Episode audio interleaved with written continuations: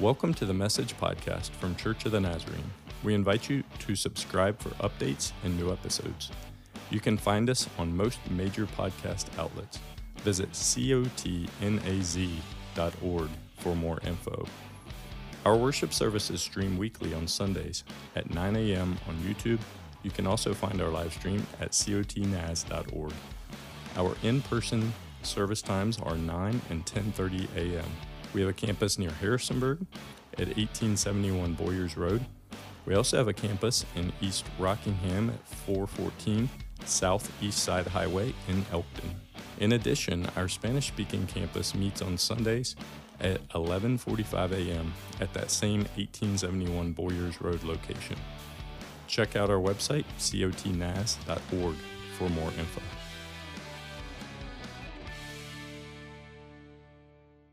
I want you to imagine with me today a husband and wife, a couple just like any that you might know. They've been married for several years, they have several kids. They send the best looking Christmas cards year after year. They stay on your fridge at least for a few weeks. Uh, this couple that most anybody would admire and look up to, of course, they're busy. They're busy with life, with jobs. They got bills to pay. Their kids' schedules require a lot of time and energy. And in the midst of all that, one day, the wife looks at her husband and asks an all important question Do you still love me? The husband is taken back. He can tell she's sincere. What do you mean? He says, Of course. Of course I love you. I take out the garbage before I'm asked. I cut the grass. I even, I've learned to help get dinner ready. I'm not really good at that, but I've learned, right? And I pick up the kids from school. I even helped you last weekend with that yard sale that you wanted to do. Of course, I love you. And after a moment, he can tell she's not convinced, and so he adds this I told you on our wedding day that I loved you, and if it ever changes, I promise I'll let you know. Now, not everyone in the room is married. No one in the room is a relationship expert. But come on, there's somebody in the room that knows that's not the right answer, right? Can I get an amen there? Some of you are shaking your head. No, no, no, right? This husband, this husband was likely very sincere in his acts of service. He's involved and supportive and engaged. All of these things may have been motivated by love, but none of them are a replacement for a true expression of heart connection, of love. The love that was once passionate and sincere, not a love of duty or expressed through tasks and responsibilities, but a love that's real, a love that's alive, a love that looks like, like God Himself, who, who is love. So today, today, church family, we're going to look at a text that speaks to a group of believers about the love they once had a love that was once alive and real, but now it's been replaced. And so, as we open the text today, we ask ourselves this question Where do we find ourselves in this text? What is it that the Lord is speaking to us? His church. So we continue today. We're going to be in Revelation chapter 2. If you're new or visiting or you weren't here last week, today we continue in a series uh, on the book of Revelation, but specifically the seven churches. In Revelation chapter 2 and 3, there are seven letters written to seven specific churches in the Asia Minor region in the year uh, AD 90. And these are not just any words, this is a revelation of Jesus. Uh, the Apostle John wrote these words down, but these, in my book, are red letters throughout because this is Jesus. His revelation being revealed and now recorded. So we believe that the book of Revelation is valuable for us today. As we read these words, we understand these words were written historically to a church that existed then, but we believe these words are relevant now. These words are speaking now that God's word has something to say to us today. And so we're just asking that question God, what are you saying to us, your church, through your word? And so today we begin with the first letter in Revelation 2 to the church in Ephesus. We begin in verse 1. It says this Revelation chapter 2. Uh, to the angel of the church in Ephesus, write, These are the words of him who holds the seven stars in his right hand and walks among the seven golden lampstands. I want to pause and just unpack that for a minute before we get to the rest of the letter. Remember, last week in Revelation 1, if you weren't here, we unpacked Revelation chapter 1 last week. Uh, go back and watch or listen. Uh, we'd love for you to catch up so you can engage with us step by step throughout the series. But we read that the seven stars represent the seven angels, the angels of the church. And the seven lampstands represent the seven specific churches. And so, what do we see right here at the very beginning of the letter? We see these images uh, reinforce the authority of Jesus Christ. The authority. Why? Because he holds, Jesus holds the seven stars. And his presence in the church as he walks in the midst of the lampstands, right? So we just sang, what did we just sing a second ago? Your name is the highest, and your name is the greatest, and your name stands above them all. This is a picture of that. It's Jesus. It's Jesus, because Revelation, we learned last week, is a book of Christ. Revelation is a book of Jesus. And throughout each letter, we see that clearly. And so I just pause to recognize here at the beginning of this letter, it's Jesus. So let's see what the Lord says in, in verse 2. Uh, it says this I know your deeds, your hard work, and your perseverance. I know that you can't tolerate wicked people, that you have tested those who claim to be apostles but are not, and you found them false. You have persevered and have endured hardships for my name, and you have not grown weary. As we unpack this, I want to unpack and understand a little bit more. It's helpful for you to know more about Ephesus if this is a letter being written to a specific church in Ephesus, a real place and real people, it's helpful for us to understand a little bit more about those people, about that church. So, Ephesus was one of the most influential cities in the Roman world. It, was a melting pot of culture, of religious influence. There was a temple there, a pagan temple for the goddess uh, Diana. And that was important because at that temple, that, that goddess promoted idolatry and sexual immorality as a form of worship. That was how you worshiped this goddess. And so uh, it was a part of everyday life in this pagan culture idolatry, sexual immorality, which isn't that different from today when sexuality is kind of a twisted religion for many people. We know a lot about Ephesus, though, because of your Bible, because of throughout the New Testament. We know that Paul founded the church in Ephesus, and he wrote a letter to the Ephesians. That should sound familiar, right? That's the same church Paul was writing to uh, 40 years earlier. And Paul also wrote two letters, 1st and 2nd Timothy, to a young pastor, Timothy, who was pastoring where? In Ephesus. So your Bibles, your New Testament has a lot to say about Ephesus and this place and now Jesus here at the turn of the century is speaking to the church, and he has a lot of good things to say. Look in verse 2 and 3 what he's saying. You work hard, you persevere in the face of hardship. That example of you turning from false prophets, good job, good job, church. Your city is inundated with outside influences. It's guided by idolatry and sexual immorality, but, but you've not given up even when it's tough. Good job, church. And if you stop in verse 3, this sounds like a celebration. This sounds like a love note to the church. Except then we get to verse 4. And that's the turning point for our letter today. Look at with me in, in verse 4 of Revelation chapter 2. Yet, these are the words of Jesus, yet I hold this against you.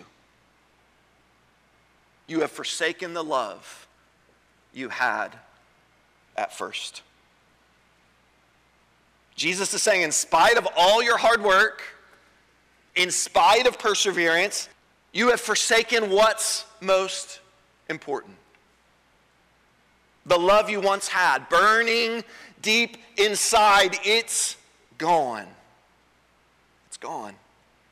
But the implication here isn't that they lost it like it just disappeared by accident. Look again, the word forsaken here. Forsaken communicates intentional action, intentional choice. You intentionally made a choice, and another choice, and another choice, and another choice, and now the love that you once had is gone. Have you done good things? Yep. Good job, church. Have you persevered even when it's hard? Yeah. Good job, church. Outwardly, you've done so many good things, but you're missing the heart, what matters most. Continue reading with me the rest of the letter. Verse 5 Consider, Jesus says, consider how far you have fallen. Repent. Do the things you did at first. If you do not repent, I will come to you and remove your lampstand from its place. But you have this in your favor. You hate the practices of the Nicolaitans, which I also hate. This is likely Jesus referring back to verses 2 and 3. Then, verse 7, Jesus says this Whoever has ears, let them hear what the Spirit says to the churches. To the one who is victorious, I will give the right to eat from the tree of life, which is in the paradise of God. This is the word of the Lord for us today. First love. First love. In my copy of Scripture, the love you had at first. That can conjure up all kinds of images in our mind. But one of the most powerful images in my mind, because it's personal to me, is the day I married Lauren. I remember that day vividly. I was standing there in front of the church, and everybody else that was involved was kind of getting in their places and doing their part, and I love all them. I'm so glad they were there, but there was one person that I was waiting for that day. I wanted to see Lauren. And when the doors opened and she started walking down the aisle to me, man, there was already a fire there that had been kindled, but it was raging in my heart that day of love, of passion for her. For her. She started walking towards me. Some of you are like, we still can't believe that, Pastor. I know. She started walking towards me, and I'm just telling you in that moment, whew, my heart was overwhelmed with love. But the truth is, anyone with a deep and meaningful, life giving relationship, you know, it extends beyond emotions. The Lord gives us emotions. That's good. We love that. Emotions aren't bad.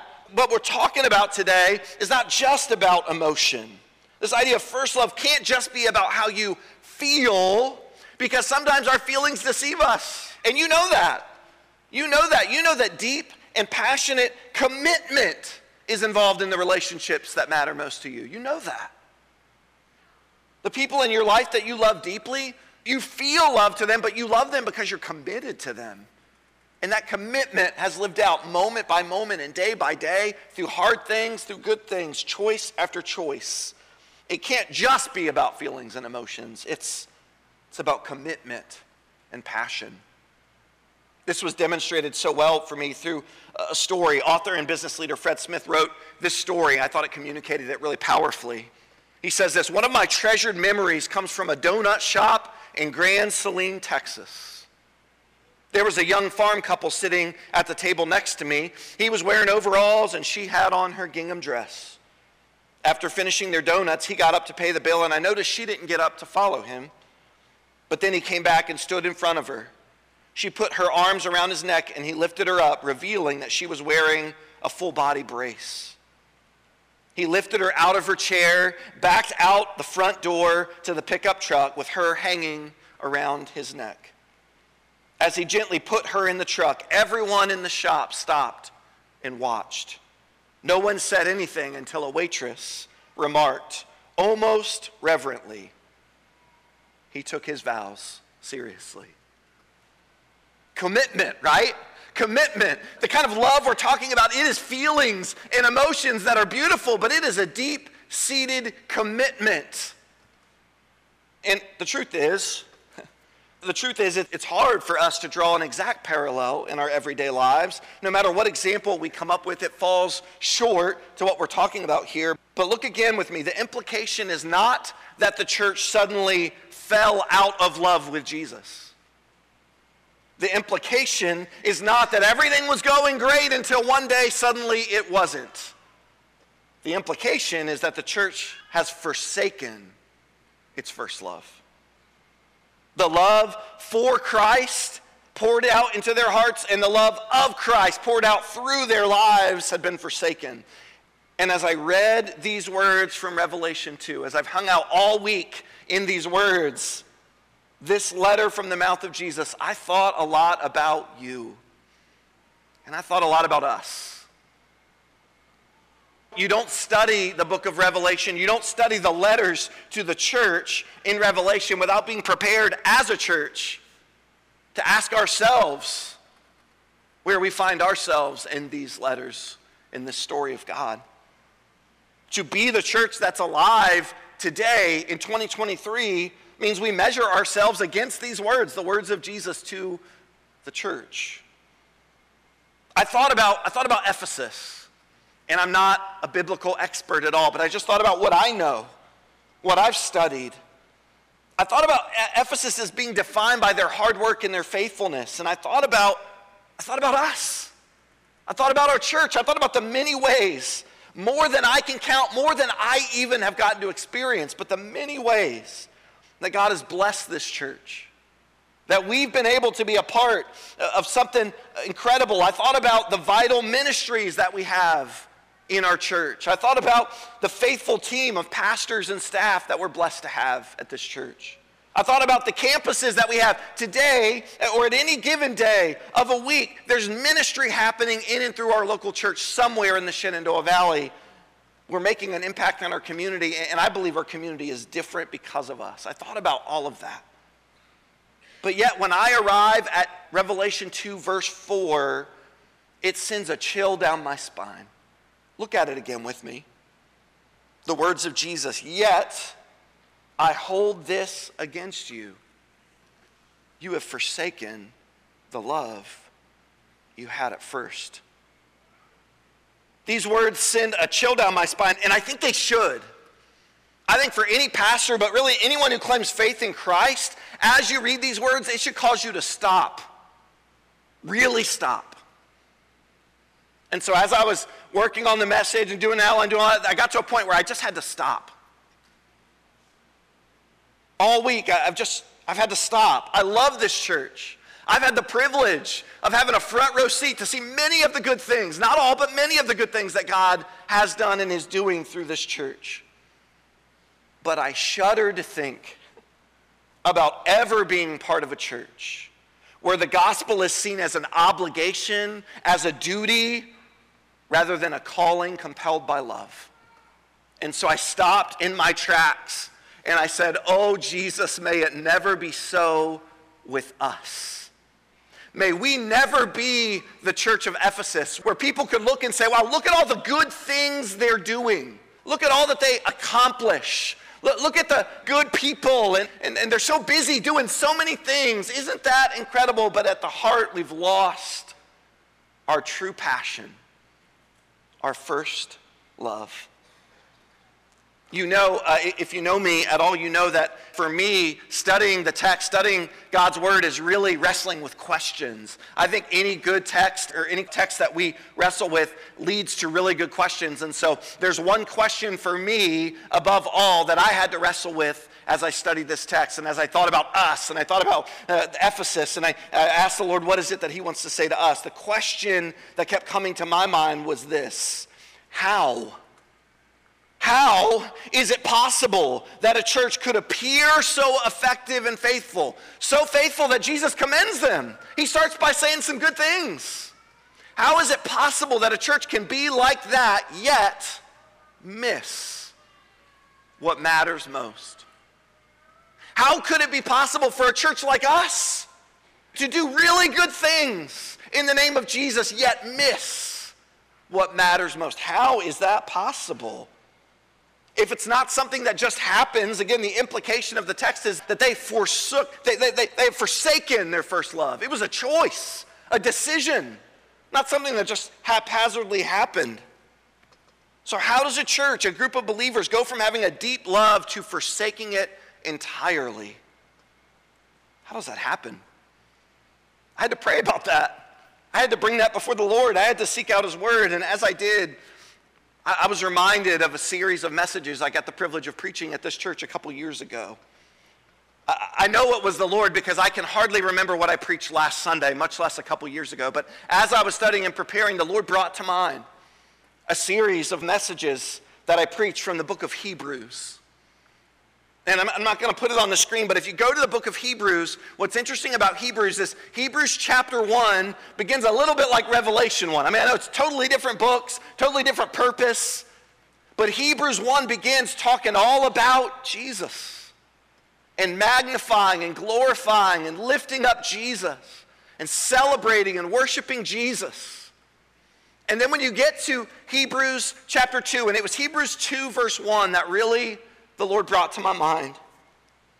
Hebrews chapter 2, verse 1 says this We must pay the most careful attention, therefore. I say that word therefore because the author is referring to everything he said in chapter 1. So, because of Jesus, and because of all that He's done, and because of the hope that we have in Him, because our lives are founded on the truth of who He is, therefore, we must pay careful attention so that we do not drift away. That's how Hebrews begins. It's all about Jesus, all about remembering who Jesus was. And then, as chapter 2 begins, we must pay careful attention so that we don't drift away. I started thinking about that word drift. Drifting. How, how did the church in Ephesus forsake their first love? I would venture to say it didn't happen all at once. It didn't just happen in one moment, in one decision. I would venture to say that that church, despite all of their faithfulness and the good things they were doing, they began to drift moment by moment by moment. It was not a singular moment, maybe a series of moments, a process of drifting, doing ministry, but drifting a little bit away from the heart behind why they do what they do. Drifting into duty instead of devotion, drifting into religion instead of relationship, drifting moment by moment, drifting away.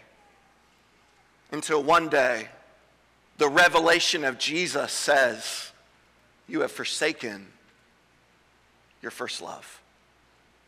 To me, drifting implies many things, but two things. Uh, and so, if you'll bear with me for a minute, I think this has incredible application for us today. Drifting implies two things, both important. It speaks to focus and it speaks to urgency. I think it has to speak to both. If it only speaks to one and not the other, I think we miss the implication of what God's word is warning us about in this idea of drifting. Uh, focus, focus. What does that mean to the church in Ephesus? What does that mean to us? Focus not on the acts themselves. Look at all the good things we're doing. Look at all the great ministries we have. Look at all the great people we have serving. Focus not on the acts themselves, but on the motivation behind them, a deep love for our Savior. Focus helps us remember the why. We don't get lost in a list of do's and don'ts. We remember, we focus on the heart behind it. Focus keeps us anchored to what is true and what is best and what matters most of all. But not just focus, right? I think drifting speaks to this idea of urgency. Both matter. Both matter. The letter to the Ephesians ends by pointing us to the end, the tree of life, the eternal reward in heaven. Jesus speaking to the church and he wants them to have urgency. He wants them to know this matters. This has eternal consequences. Urgency because Christ will return. If we don't know anything else in Revelation, we know the promise. Christ is going to return. So, so this idea of urgency Standing still in the kingdom of God is not an option. It's not an option to stand still. Because standing still in the kingdom of God means you start to drift. Maybe you don't see it at first. Maybe you don't realize it at first. Maybe it's subtle, but slowly over time, just like a, a ship, right? Who turns just one degree off course.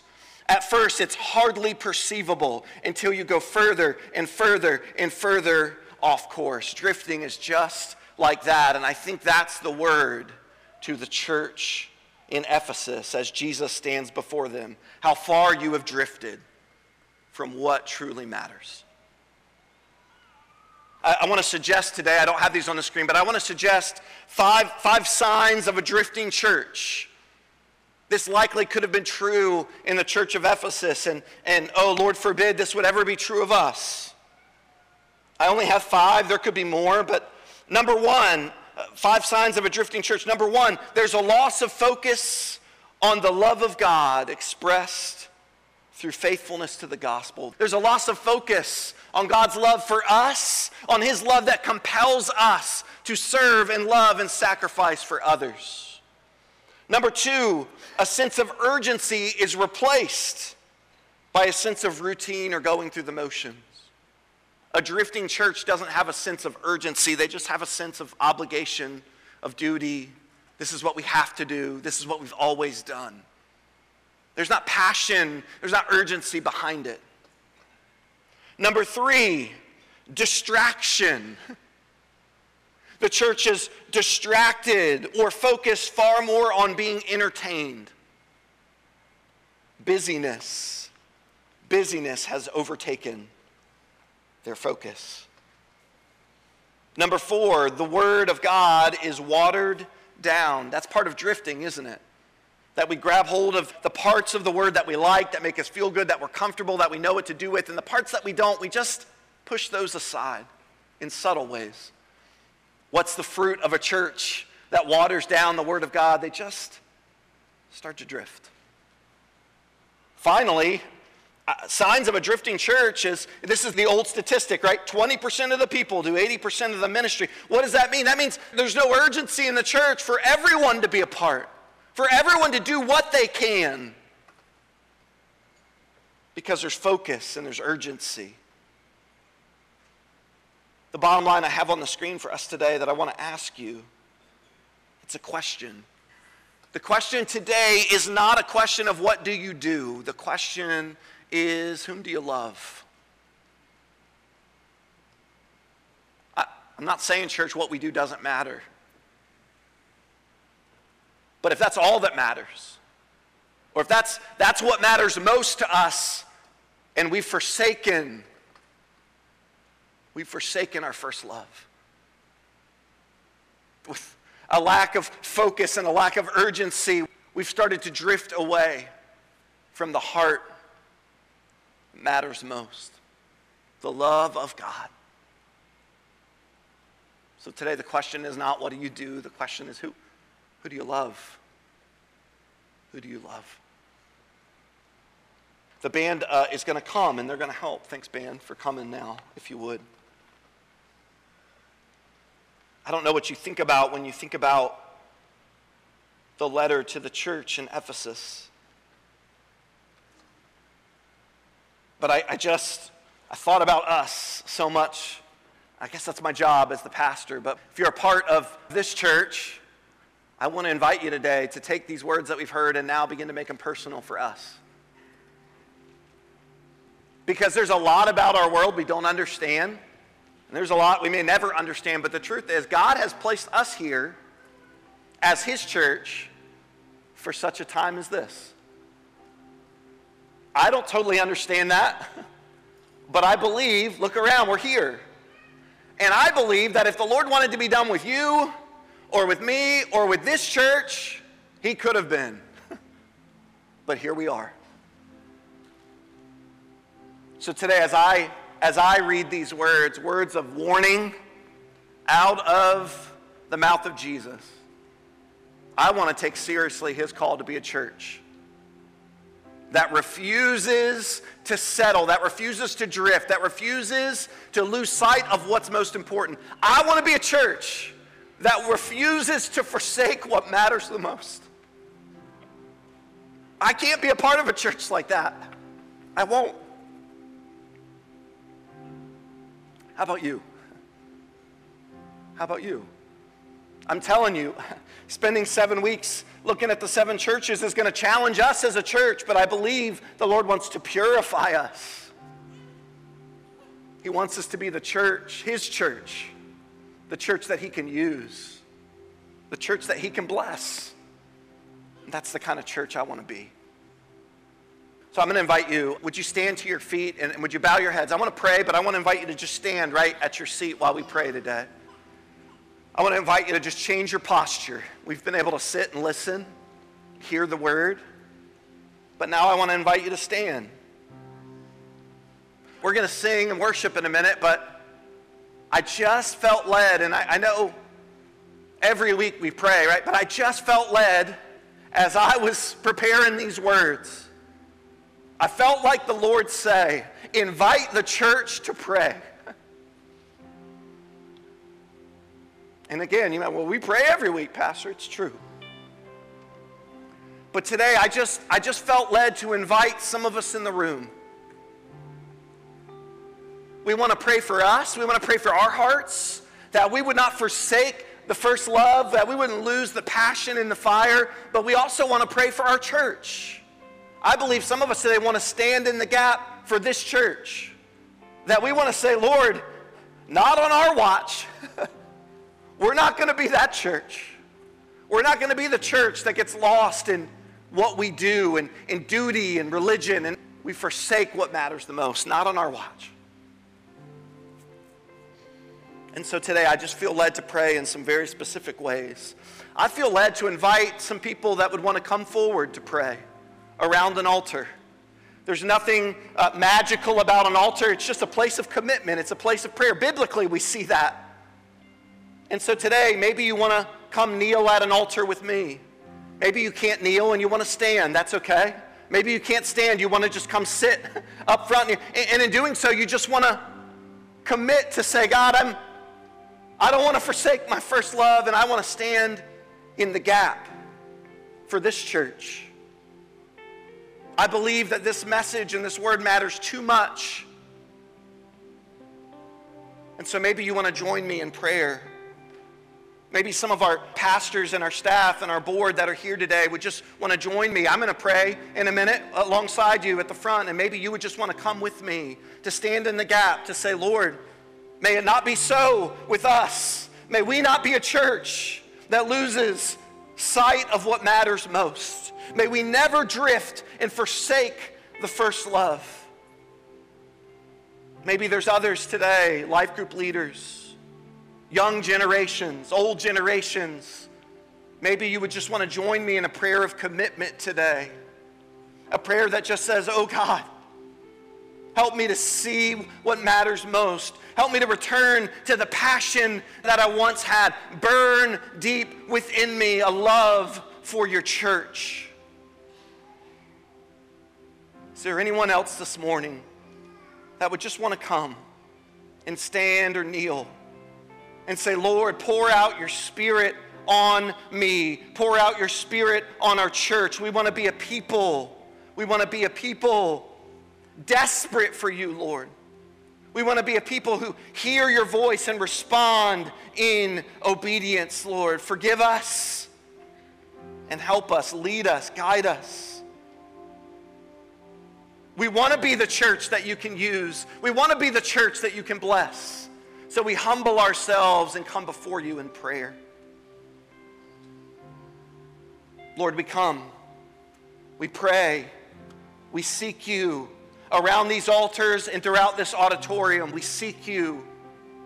We pray for forgiveness. We pray repentance. We seek repentance if there are th- things in our lives where we've begun to drift and we stand in the gap and say, Lord, for this church, for this church, we will be faithful. We will love you.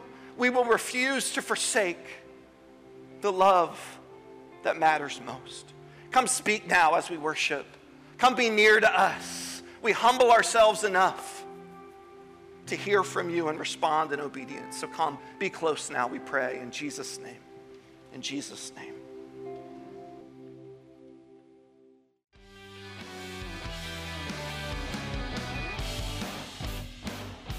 Thank you so much for listening today.